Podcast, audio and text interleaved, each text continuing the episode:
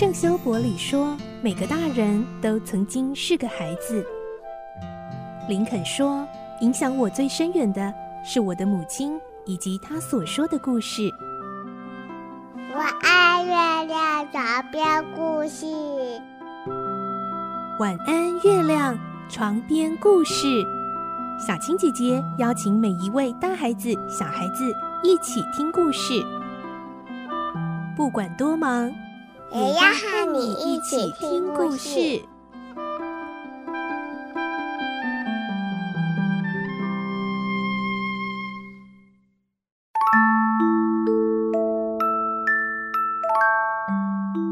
晚安，欢迎你和我们一起听故事。我是小青姐姐，我们继续来听《葛列佛游记》，今天是第四集。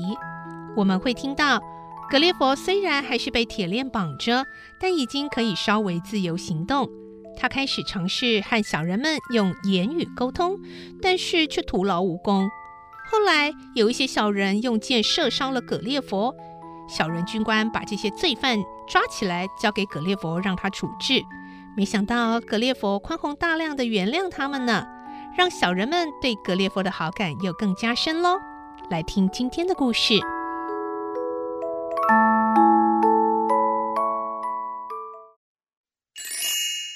可列佛游记》第四集：真诚的朋友。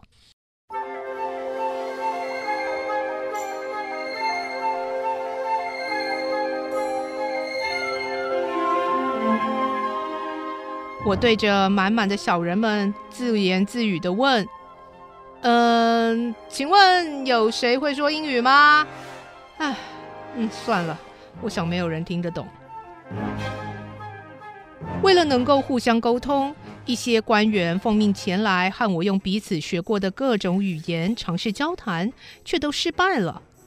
在这个荒谬的小人国里，我会的荷兰方言、拉丁文、法文、西班牙文、意大利文，还有地中海地区通行的意法西希腊混合语，都像垃圾一样毫无用处。哎，真是抱歉啦，陛下。等我学会了你们的语言再说吧。皇帝待了两个多钟头，才失望地带着人马离去。不过，他下令强大的军队在我身边驻扎，以防百姓对我有无礼或恶意的举动。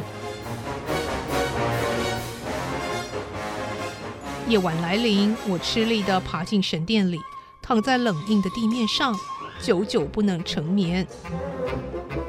我又不是战俘，竟然叫我睡这个冷地板！正在抱怨的当下，皇帝派人为我准备了一张床铺。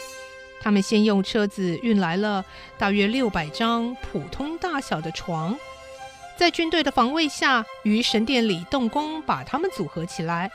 他们总共用了一百五十张小床，拼在一起后又叠上好几层的床面，才凑成适合我的尺寸。最后，他们用同样的计算方法制造了床单、毛毯和被子，总算满足了我的需要。等到工匠一一散去，我才松口气，倒在这特制的百层床上。啊，哎，他们会怎么处置我呢？按照这里的文明状况和人们的智慧程度来揣测，皇帝一定会慎重其事地集合文武百官，商讨留我下来的利弊得失。也许怕我逃脱会伤及无辜。也许怕我的伙食开销太大，引起饥荒，他们会把我饿死，还是用其他方法处决呢？不过，聪明的小人们是否有考虑到，像我这样一具庞大的尸体可能会引起瘟疫呢？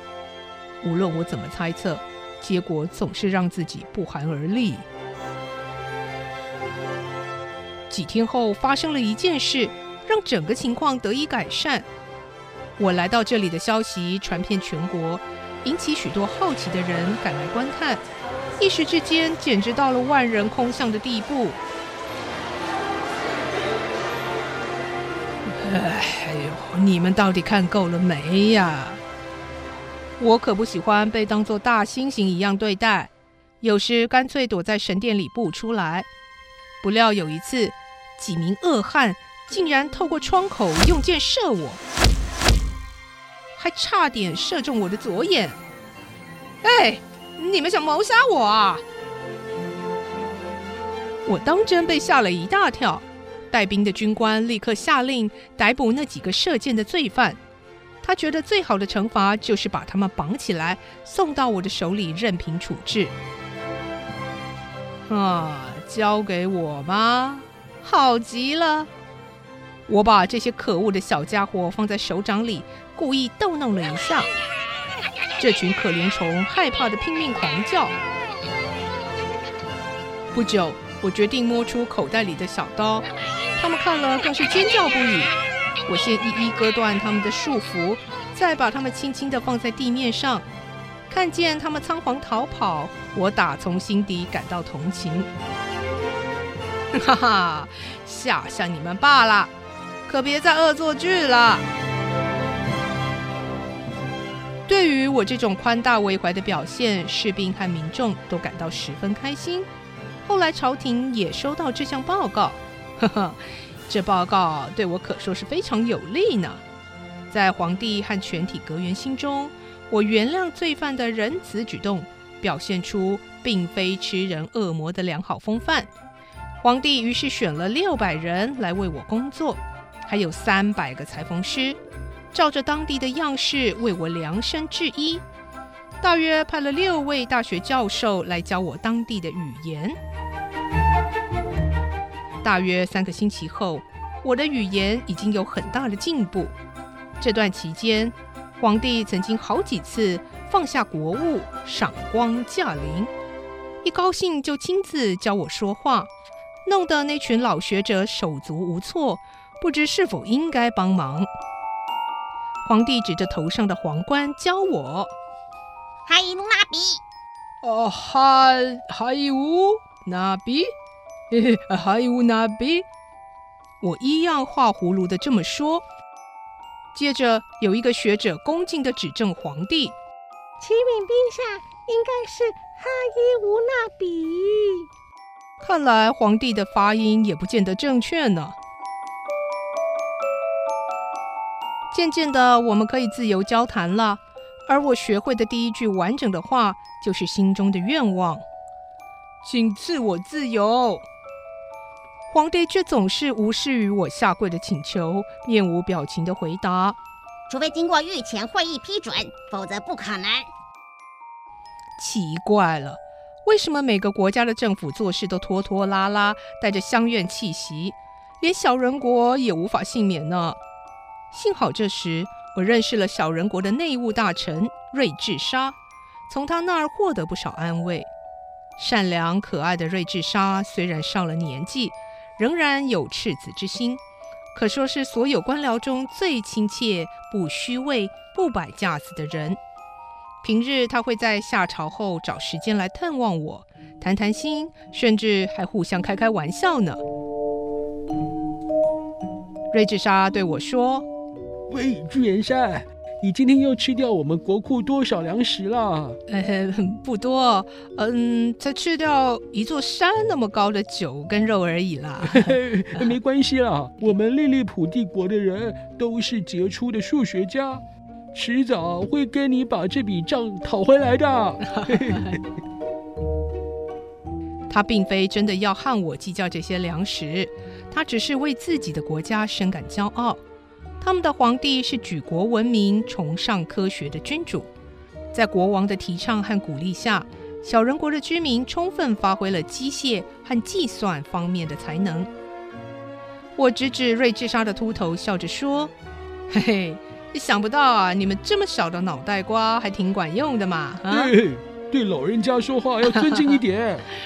尊敬？哎，我对贵国的皇帝够尊敬啦。”为什么他始终都不肯放我自由呢？哎，要有点耐心啊，格列佛。瑞智沙又走近了一点，和善地看着我说：“朝廷难免对你这样的庞然大物心生畏惧，只要你继续表现出亲和的态度，呃，而且处处合作，自然就会赢得大家的信任啊。是吗？要等到哪一天啊？眼前就有一个好机会啊！陛下可能会派人来搜查你的全身，你这个聪明人一定懂得该怎么做吧？